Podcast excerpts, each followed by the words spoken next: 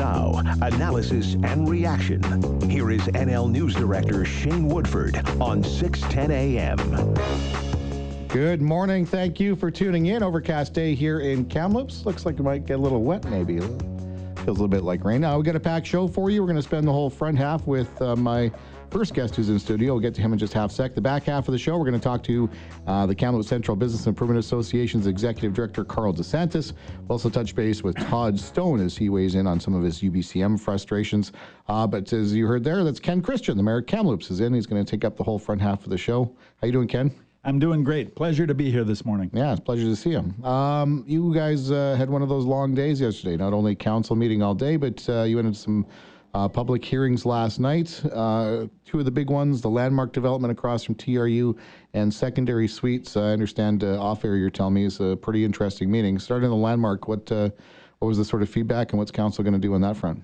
Yeah, so uh, with the landmark development, uh, they've had a, a, fairly long and checkered history uh, related to parking around the uh, complexes there. There are four separate uh, complexes, and uh, it's a mix between commercial and residential, and the parking is seems to be a frustration between customers of the commercial uh, operations and uh, tenants and visitors in the residential piece. So uh, last night's public hearing was uh, to convert uh, a couple of the uh, commercial units to residential in an effort to kind of stem the need for parking, but that was pretty resoundingly opposed by those that were there last night. city administration had recommended it, but council events eventually voted against it. Is that a sign of things? To, I mean, I know that uh, the TRU area is kind of becoming a whole thing. They're doing the reach up there. I'm seeing apartment buildings springing up. You you anticipate more of this kind of, I don't want to say fighting, but more sort of concerns up there in this sort of direction, or no? Yeah, it's growing pains. You yeah. know that that TRU precinct is really a, another downtown in, yeah. in Kamloops, and uh, you know, we need to do things in and around uh, pedestrian safety, uh, walkability uh, up there, and uh, certainly uh, access uh, to the university and, and between the university and residential beds. So, you know, there's a lot of work to be done, and I think this is just a symptom of, you know, perhaps a bit of a false start in terms of the early attempts at this. So, Kulos Developments behind the landmark thing, what do they do? Are they they totally screwed now? They go back to the drawing board? What's the what's the sense there? You know, that will be up to the developer, Mr. Mr. Kulos was there last night. He was actually the only person to speak in favor of it, uh, and there were uh, countless people speaking against it. Uh, and uh, you know, I I think that uh, he will likely be back in front of our development and engineering uh, office and and be looking for solutions there. you know, it's unfortunate, but this sometimes happens.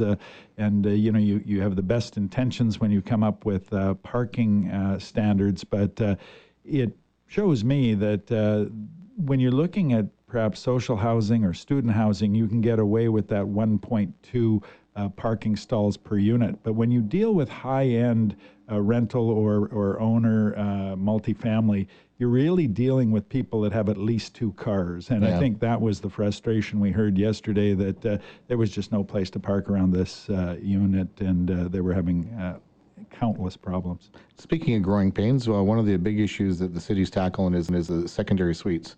Uh, I know uh, when I came up uh, three years ago and was shopping for a house, I was shocked at the number of illegal suites. It was almost virtually almost every home we looked at in Kamloops before we decided to buy had, a, had an illegal secondary suite in it. Uh, you guys are trying to tackle this problem. It is a bit tricky. It's a it's a bit complex. But you heard that issue last night. What happened there? Yeah, and then again, there was there was good feedback uh, from the public last night. Uh, of course, this comes on the heels of a fairly intense uh, public consultation about secondary suites. So, we've had as many as 500 people out to talk about this over the course of developing these bylaw changes. So, last night was the public hearing to actually change the bylaw and uh, the council voted in favor of allowing uh, secondary suites uh, in a, a, broader category of zones throughout the city now. Uh, there was some concern about parking, uh, yeah. particularly stacked parking, and uh, you know issues related to you know if you have a secondary suite in a cul-de-sac and now you have two extra cars, where are they going to go? And right you know those kinds of things, and uh, some discussion about the uh, lot size, the minimum lot size that would be uh, recommended. But I think we have to look at a couple things. One is KamPlan has uh, indicated that we want to densify this city. So let's make uh, no bones about it. We're going to be a tighter, more compact city in the future. Yeah. And uh, the other thing is the affordability of houses for uh, particularly first time buyers. And when you have that mortgage stress test in place, uh, you know, 20% down is difficult. So the potential of uh, buying a place that has a revenue stream coming out to help you with the mortgage makes a lot of sense. And I think uh, that was ultimately what uh, swayed uh, council, and we voted unanimously to expand the opportunity for secondary suites in the city. In doing that, how did you navigate the issue of, because one of the concerns is you want these things to be safe. Uh, but a lot of these suites, as I mentioned, are illegal. So they're not necessarily built up to code, all that kind of jazz. And I know from talking in the past, one of the tricky things was finding a way to navigate bringing these suites in without you know, sending bylaw officers out on mass to knock on doors and handing out fines and causing huge headaches for homeowners. Uh, with what you guys did last night, how did that fact? How did you figure that out? Part of it out. Well, and that's to come. Actually, okay. the enforcement policy is something that staff uh, is working on, and they're going to bring that forward. It's been complaint driven in the past. But as you point out, uh, you know, we want people, particularly students, to have uh, safe accommodations. And when they're really pressured to find a roof over their head to start school in September, sometimes they let their standards slip. And I think the city should really backstop that in terms of uh, life safety issues. So, uh, you know, fire issues, electrical issues, those kinds of things. So, we have to find that balance, and uh, our staff will be looking at best practices in other communities and and coming forward with, uh, you know, some suggestions. And there will probably be a, a, period of time to grandfather those existing suite stocks into the new regime. Uh, on my agenda here, I have um, Ken's shirt. So you were wearing a, uh, a lovely black uh, shirt with a, a, gray stripe down the side, and uh, over your your left part of your chest is Valley View Secondary School, home of the Vikings. So why am I discussing your shirt? Well, exactly that, because today's our last show together, Shane, yeah. and and uh, I understand that you're leaving for Denmark. Yeah. And so I thought it would be appropriate today to wear Valley View Secondary because it is the home of the Vikings, and you're heading to the home of the Vikings. there so we go. Okay. There you have it. Uh, UBCM, uh, you know, the uh, there's a bit of a controversy swirling, uh, made a little more pertinent by some of the things China is doing as they have a little temper tantrum over our detention of uh, Meng Wanzhou, the uh, Huawei executive. Um, last night, uh, they decided to suspend all uh, beef exports from Canada as they continue to try and bully their way through this thing. So that's brought this this uh, reception China throws at UBCM every year into sort of sharper focus. You, I'm sure, aware of Brad West concerns, wants it canceled, says there's a lack of moral compass if we if we uh, forge ahead on this thing. Talked to Arjun yesterday. He says that the executive will discuss it mid-July. Uh, what's your take? Should are you okay with it, or you think it should be uh, should be scrapped? What's what is your sense? Well, you know, two things. I think we have to separate uh, China, the country, from Chinese Canadians. And we have, you know, a proud history here in Kamloops of uh, Chinese Canadians and, and their work on the railroads and their work in developing uh, mercantiles in, in early Kamloops. And uh, certainly, uh, you know, we have the Chinese cemetery here, and we're working hard with the government to be a uh, spoke in the uh, Canadian Chinese uh, History Museum system. So there's that piece, and then there is the uh, real, uh, very apparent human rights violations of, of nationalist China. So I think you have to kind of separate those a bit, but at UBCM, uh, let's be clear, there are countless receptions. There's, uh, you know, a CUPE reception and a Fortis reception and a, a BCLC reception, and you, and you can just go on and on and on. Yeah. This is one. And uh, it is actually the only one by a country or a foreign government, though. It, it is the only one by a foreign government that I'm aware of. But you know, uh, to the extent that there are a lot of uh, Chinese influences in other municipalities in British Columbia, I think that there would be a fair bit of support to maintain that. Uh, and then on the other side, as you point out, there are a lot of actions, particularly recent actions by the Chinese government, that are just really intolerable. So, you know, the UBCM executive will uh, put their best minds to that and they'll come up with uh, some kind of a solution. Uh, I don't think for the uh, run of the mill delegate it's going to make an awful lot of difference, but I, I do think it could be uh, a bit of a, a, tempest in terms of protests, yeah. uh, you know, related to that. So whether the UBCM wants to maybe avoid that uh, potential might be uh, something they should consider. If they decide to forge ahead with it, just I don't know if you've ever been to any of the ones in the past or not, but uh, would you go to this one or would you sort of steer clear of it? I would steer clear of it. Uh, you know, I have been in the past. I, I, think I've been a couple of times to that reception, uh, and uh, you know, maybe for 15 or 20 minutes. It is quite lavish, uh, and uh, they do work the room. I mean, there's no uh, question that the Chinese consulate in Vancouver uh, is very, very active in terms of uh, networking and lobbying uh, government at all levels. Yeah. And uh, so, you know, that's there. But I think just in light of uh, the Huawei situation and and now, as you point out, the uh, situation with uh, meat products in, in Canada and the impact that's going to have on Canadian ranchers, I don't think I could be, be there. Excellent. Uh, Ken, let's take a quick break and uh, we'll continue our conversation with the Mayor of Kamloops on the other side. RadioNL.com. Local news now. The voice of your community. You're listening to Shane Woodford on 610 AM and RadioNL.com. Good morning. Welcome back to the Woodford Show. We're uh, talking to Kamloops Mayor Ken Christian. Uh, Ken, the uh, one of the things that council did yesterday was uh, was begin the work to look at a downtown crosswalk, turning into a rainbow crosswalk uh, to celebrate Pride. Uh, we have a few of those around. Matter of fact, there's one in the shopping center right across from the studio here. Mm-hmm. Uh, I believe there's three or four. One at the airport. Uh, I believe there's one up in the TRU area somewhere. Uh, how important is this to you as far as uh, as far as showing some support here? Yeah, you know, I think it was important to council, and uh, we had Sam Numson in President of Kamloops Pride yesterday, and it's Pride Month in Canada, and later in the summer we'll have the Pride Parade uh, here.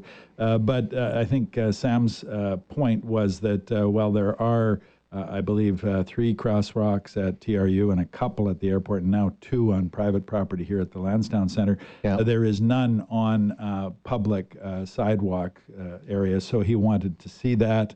And um, we talked to staff. There's new um, guidelines for uh, crosswalks and particular crosswalk safety. So what you're looking for uh, in these situations is a, a, crosswalk where you have a high pedestrian traffic and fairly low vehicular traffic.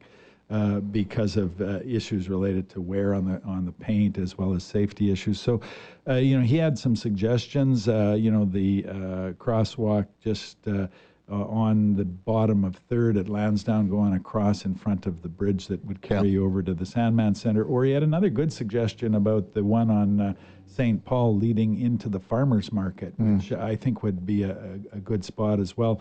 So, uh, what we asked staff to do was, uh, first of all, get a hold of these new guidelines for how these should be constructed. Do the lines go across or do they go perpendicular to the traffic? And then uh, ask them to look at locations that they might see uh, that would be uh, satisfying that need for uh, high pedestrian and relatively low vehicular traffic. Yeah, um, I'm not bothered by this issue at all, and, but there are some people who seem to be. Uh, we have some instances, uh, for, thankfully, hopefully never here, but so far not here, but in other places in this province and across the country, people are defacing these crosswalks or ripping down pride flags and honestly, there's more important things in life to get really worked in knots about. But uh, I know you've taken a couple of complaints, and I certainly took a weird phone call this morning.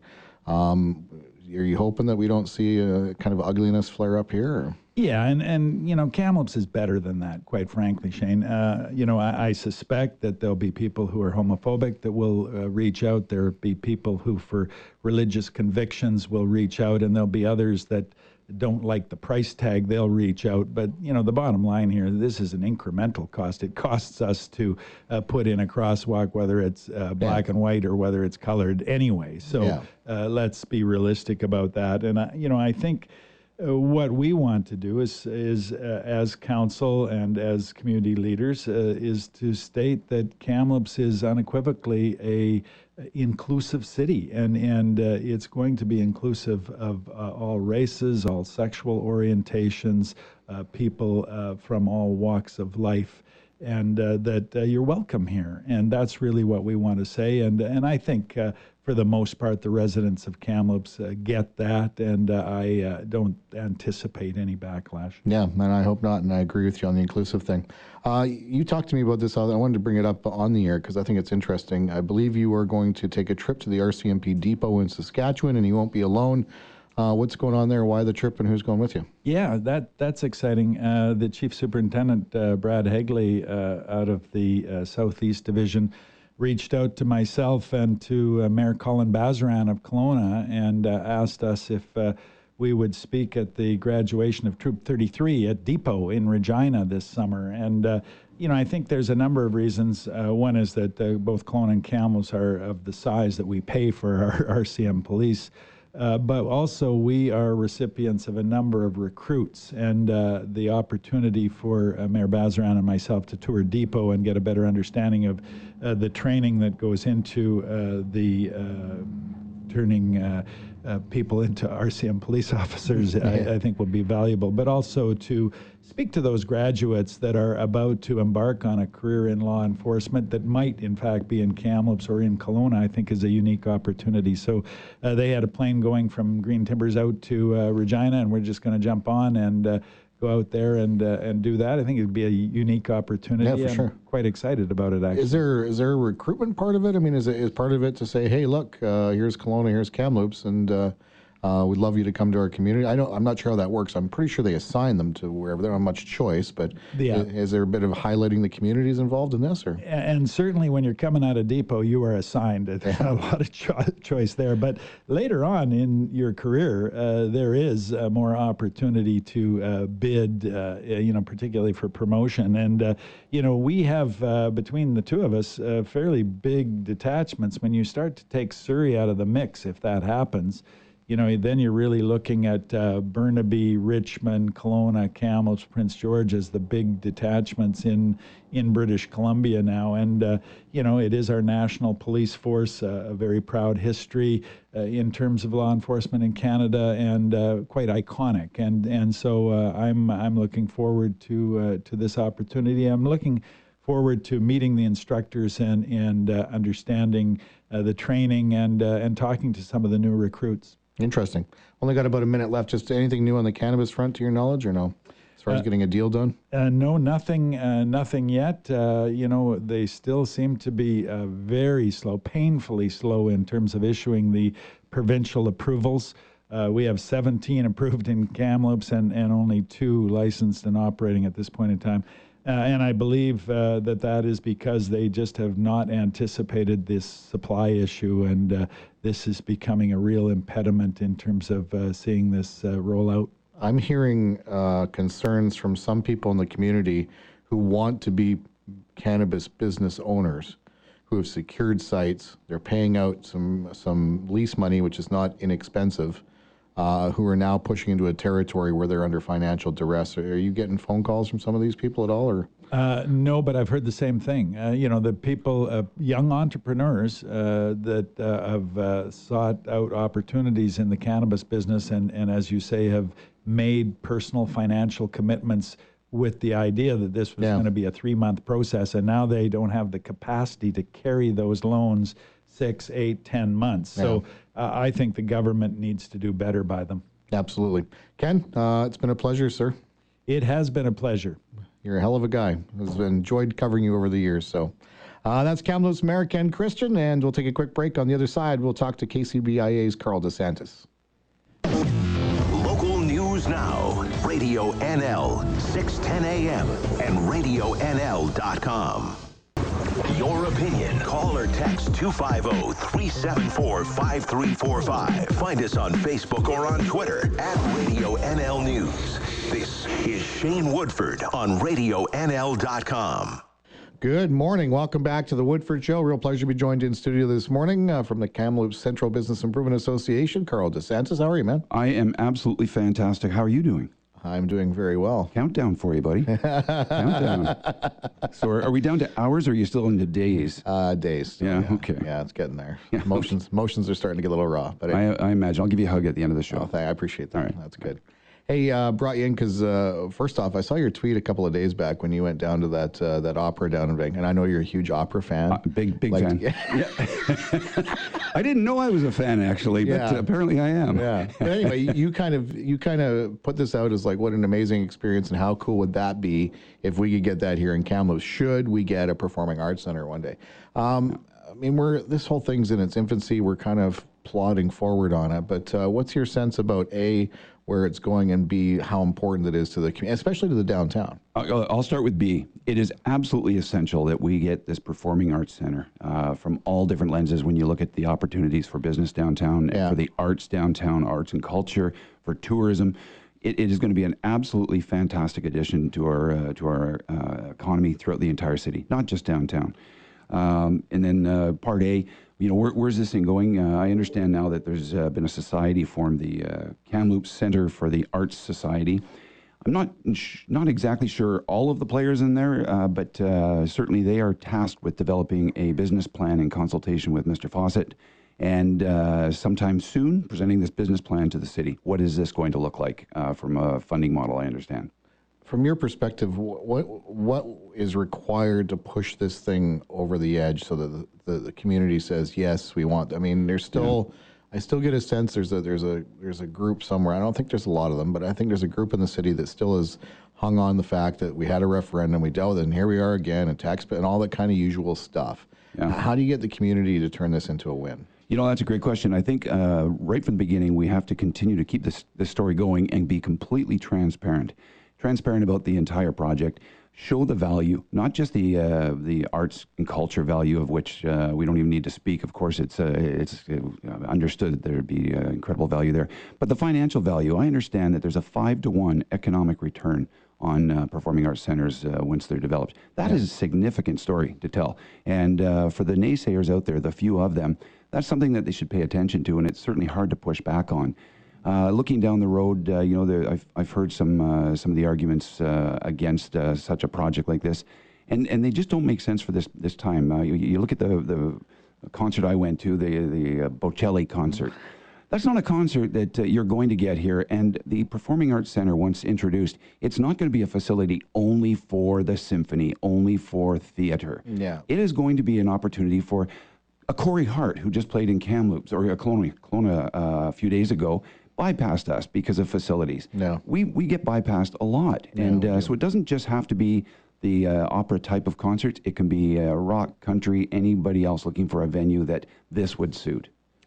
How do you think that? I mean, uh, let's assume this thing goes ahead for a second, and that we build it, and it uh, and it's in the downtown core. In your mind, I mean, that's a pretty big change. Um, how would it alter sort of the downtown? Because now there's the potential to have, you know, let's say a Corey Hart came to town, or we had a major act, or, or whatever the deal is. But now there's a chance to have um, major sort of music theater events that would run through the week and on weeknights and that kind of thing. How do you think that would alter sort of the downtown? Could you do you see an explosion of sort of more, uh, you know, cafes that are open late, maybe you know, a couple more Absolutely. bar, like kind of that kind of thing because of the spillover effect? Uh, and absolutely, uh, we're going to see more programming uh, later hours uh, to uh, support the the different shows that you may see in the in the Performing Arts Center.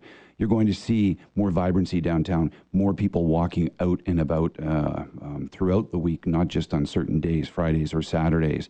You're going to see the city attract. Um, doctors. I mean, I, and, and I, I truly believe this is going to happen because uh, when you see the, the void that we have right now and the capacity that they're in uh, increasing over at the Royal Inland Hospital, Yeah. Th- that's done for a reason. I mean, we, we're trying to support the medical needs of our population and, uh, and the shortfalls that we have, and we clearly do have those shortfalls. Let's make this city a desirable place to attract professionals that we need. And uh, that's just going to do nothing but enhance our capacity from a physician standpoint as well. I think Kamloops is in an interesting place where five, ten years from now, we're going to see a much different looking city than it is. Yeah, I it's kind of agree. a growing. I mean, there's some stalls and stuff and some roadblocks and challenges and all that. But um, how do you see the downtown coming together? I mean, I, I love the Victoria Street part. We're seeing that extended now. Uh, hopefully, some movement on Seymour. I assume if you get a performing arts center there, that would be a big kick in the pants to upgrade that particular section. Yeah. Uh, that kind of thing. Do you see this downtown kind of going a place that you, you you're you're excited about or no? extremely excited. Uh, you know, there's a, I think we're on the cusp of a small big city to a big small city, And um, that, yeah, yeah, I know. I think there is a difference. You know, we're over that hundred thousand threshold, right around that bubble, and uh, and it's a rising tide. And with that rising tide, we're going to see the businesses, uh, the services downtown, the developments, all going up together. And uh, it's a really exciting time for what we're going to see in the future with the Performing Arts Center. Uh, some of the other conversations that we've been part of, uh, the downtown plan uh, that will be soon presented to council. I've been part of that since its inception, and there are really exciting conversations and uh, plans that will be presented, uh, hopefully be approved, uh, including, well, Performing Arts Center we've just talked about, Yeah. including uh, the public market, including a uh, public walking space downtown. Lots of initiatives that uh, are going to support the future, the next 20 or so years of the city. Totally out of curiosity, if there was something you could add tomorrow to the downtown that's not there now, what would that be? Wow, that's a great question. uh, it really is, and uh, you know, I, I, I'll give them a plug. I, I'm a, I, ride motorcycles. I'm a Harley guy, Yeah. and uh, I think that uh, it would be fantastic to have not a dealership downtown. We've got one up on the hill, Yeah. but a, a- an outlet where you can come down. Uh, our, our Rocky passengers and whatnot could stop in, grab shirts, grab things. I, I would go there. I would shop there. I've got uh, way more Harley shirts than I need already. But uh, that would be that's right near the top of the list uh, because I think that would be a really good way to get people out uh, downtown. Uh, something you wanted to talk about. Uh, apparently, you guys are working with uh, Tk'emlúps First Nation on a bit of, a, of an interesting venture. What's what's going on there? Well, they've got a great program going to support their youth, and it's a, a nine-week tourism ambassador program. Yeah. It- it's a it's a course for uh, for their youth to develop them to prepare them from the business and tourism perspective. Uh, their their students. They're going to be graduating here shortly, and in advance of that. Uh, there's a practicum opportunity, and we're going to be taking one or two students downtown. I say one or two because we're not sure yet. I'll take them both. And uh, it'll be fantastic because they're going to work side by side with our CAP team over a period of three weeks. And uh, it's a great opportunity to share their, uh, their knowledge about uh, Indigenous tourism and uh, traditions and culture. And share that not just with uh, our tourists, but with our my own team, the CAP team, and our businesses downtown. So look forward to seeing them downtown. They'll So, be like a bit of like a tour guide thing, or how do you see that sort of working? I, I, I see that in many different ways. A tour guide, yes, uh, you know, an ambassador for the uh, for the traditions and cultures for Yeah. the uh, for the lands. But I also see them uh, as a really great way to engage um, some of our vulnerable populations downtown as well through uh, some of the course, courses that they've completed. Uh, the things that they've learned, and they're going to work uh, with the CAP team. Yeah. They'll look like CAP team members. They're going to be dressed in red, and I, I, I think this is a fantastic opportunity, and I hope that we'll be able to retain a few of them. That'd be awesome. I'm, oh, you know, it's so funny. I travel, I travel quite a bit, um, and I know you do too. It's so funny. You go to other countries, and there's so many tourism opportunities around, you know, the the different populations and the history and all this stuff, right? And I often wonder why there isn't more sort of tourism initiatives or or or avenues for First Nations culture and. You know, go lot to of a- opportunity attend there. like a potluck or a ceremony, like whatever the deal is. But Sure. there seems to be a real absence here for the ability for a tourist to come from I don't know, pick a country out of the air, like come from Slovakia, Yeah. and then you know get a sense of what First Nations culture is in Canada. You know, be it here, there, or anywhere. I've, all, I don't know. I've always been kind of stymied by that opportunity is not there. There's a little tidbit, but not.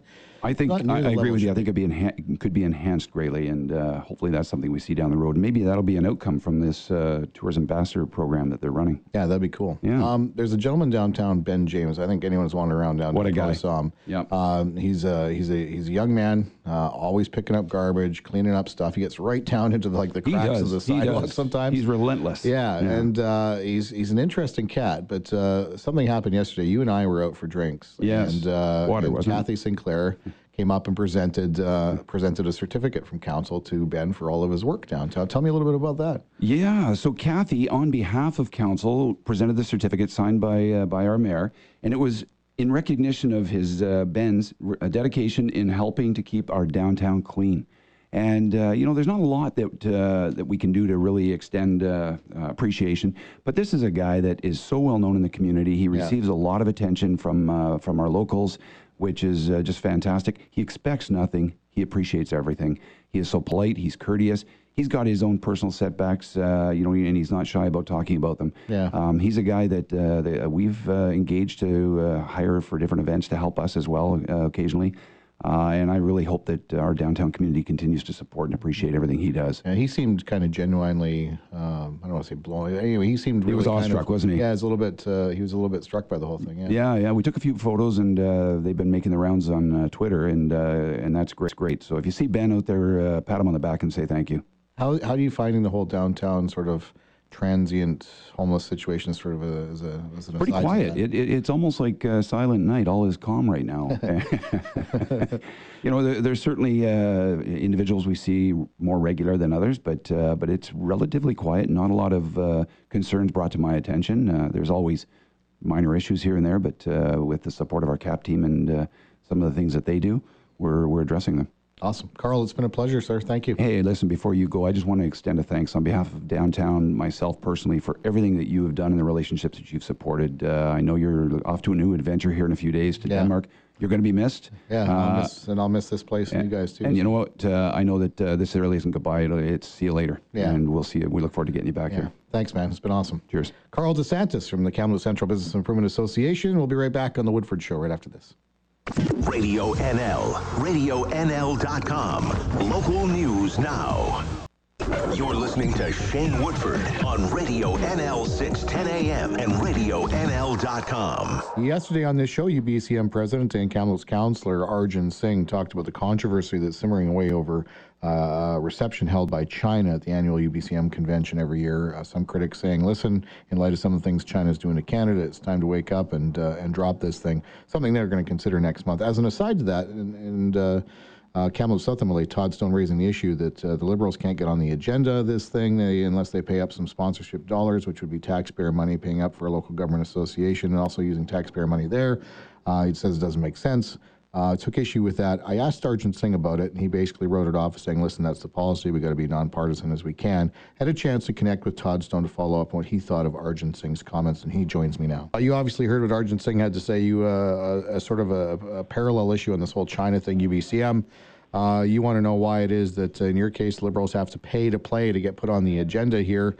Uh, Mr. Singh says, uh, "Well, nothing wrong with that. I mean, we've got to be as nonpartisan as possible, and you know, you guys aren't really part of our main agenda. You got to do your own thing. What do you think?"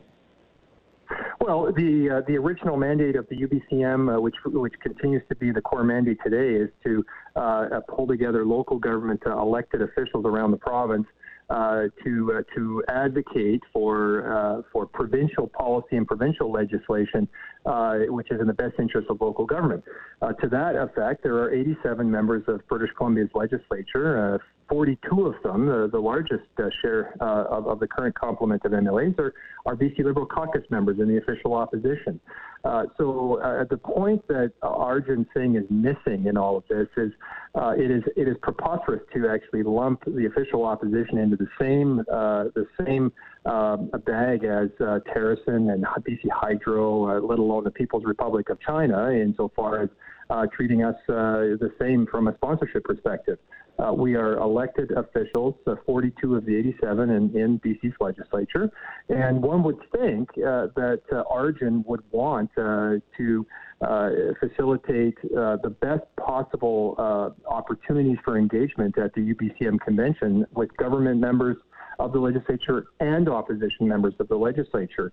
Uh, so uh, that certainly will not happen uh, if, if he continues to to to enforce a UBCM policy uh, requirement, a sponsorship requirement that. Uh, uh, that uh, elected members of the official opposition uh, have to pay uh, yeah, with taxpayers' money to uh, uh, to facilitate that engagement uh, between our provincially elected officials and the locally elected officials at the UBCM. So, what's the solution? I mean, I, in, in an ideal world, from your perspective, Todd, do you just allow uh, the provincial parties to put their stuff on the agenda without without any kind of payment? I mean, what what ideally would be the solution here? Well, the, the ideal solution here is that uh, Arjun um, draws upon his, uh, his his experience and expertise uh, in collaboration, uh, which he talks about all the time, uh, and uh, and recognizes that part of collaboration means you know pulling pulling people together and and uh, and being willing to uh, to change past practices and, and past protocols and and uh, be, being willing to engage in compromise. Uh, uh, notwithstanding whatever the, the UBCM sponsorship policy has been for the last several decades, uh, it, it needs to be changed. I think, as we're seeing in the case of the the People's Republic of China sponsoring a, a reception for six thousand dollars per year and, and and the official opposition being being being told that we can't uh, best facilitate engagement uh, with the UBCM unless we we put sponsorship dollars on the table too. Clearly, these are requirements that that that are in need of being updated, modernized, whatever you want to call it. And, and that's what I'm, I'm, I'm asking Arjun to, to serious, seriously consider. He is the president of the UBCM uh, for the balance of this year, right through till uh, about September. Uh, I'm the municipal affairs critic. Uh, we both are Kamloopsians. We've, we, we, we've known each other and worked uh, together for years. Surely to goodness, uh, two Kamloopsians are in positions of being able to, to, to solve this, this impasse and, and, and actually change a policy, work together to make it better for the future. Um, surely we can make that happen. So that's what I'm asking Arjun to uh, to consider. Uh, I think we should uh, take care of this as soon as possible. What did you think today when Arjun Singh said, "Listen"? Uh, we let municipal politicians into this convention for free. Uh, we give the different leaders uh, center stage. They can each have keynote addresses on separate days. We highlight them that way. But other than that, they're not really part of the local government process. Therefore, we deal with them the way we do. Does that make sense to you or no? Well, there, there's a couple flaws in Arjun's uh, logic there. Uh, first off, uh, he, he's flat wrong when he suggested that uh, uh, provincial elected MLAs pay registration fees. We don't, or that they waive registration fees. the UBCM doesn't waive the registration fees for um, for elected members of the legislature. We pay those fees to attend, which is fine, and we're, we're certainly willing to do that. Uh, but the point here is it doesn't matter uh, if you're in government or you're in opposition. Uh, it doesn't matter if you're a BC Liberal or a New Democrat. There are 87 elected members of the legislature who convene twice a year uh, to um, uh, to debate. and consider changes to British Columbia's laws or to pass new laws, many of which greatly impact local government. So I would think it would be viewed um, by the UBCM as in their interest to uh, to want to best facilitate uh, the, the, the, most opportune engagement opportun- opportunities uh, with all members of the legislature, not just uh, government members. Um, if there's a change in government uh, in, a year or two or three, uh, and you know we find ourselves back in back in, in government, um, I would I would be saying the exact same thing. I, I think it doesn't matter who that official opposition is; they should not have to pay a sponsorship fee with taxpayers' dollars uh, to to best uh, engage uh, with locally elected officials at the UBCM uh, convention. Uh, we're all policymakers. We are we are all responsible for uh, the laws that impact local government in this province, and so um, anything we can do to to fill rooms of MLAs and mayors and councillors and, and regional directors to, to debate and discuss and, and update one another on on what's going on uh, uh, locally and, and the impacts of uh, you know p- potential changes to laws uh, is, is a very good thing. Uh, and you know certainly again Arjun is in a position uh, as the UBCM president and with his um, his background and focus on Uh, governance and collaboration and and uh, you know uh, compromise and so forth. of all people that that I that I can think of out there, surely Arjun, you know, can and he's, he's personally equipped um, to uh, to work with me to, to fix this this policy moving forward, so that we can have the best possible uh, engagement uh, at the upcoming UBCM convention. Uh, and just uh, with that topic aside, but still sort of on UBC, I'm just out of curiosity, Arjun told me that the executive is going to meet in July and discuss this whole China reception sponsorship money thing. with that in focus, Todd, do you think that there needs to be a change here or no? Well, again, the, the, the, decision on this will be made uh, by the UBCM, uh, and uh, you know that that uh, that that's not going to uh, that's not going to change with uh, you know anything that, that that that I say or the opposition says. Other than we've we've I think made our case pretty pretty strongly, um, pretty clearly to Arjun and to the UBCM that while we greatly value the work that they do. We greatly value uh, the, uh, the, the the advocacy and and uh, uh the, the the impact of of um, uh, of the hours and hours of work that uh, that locally elected officials put in every day of, of every week on behalf of the, citizens of British Columbia.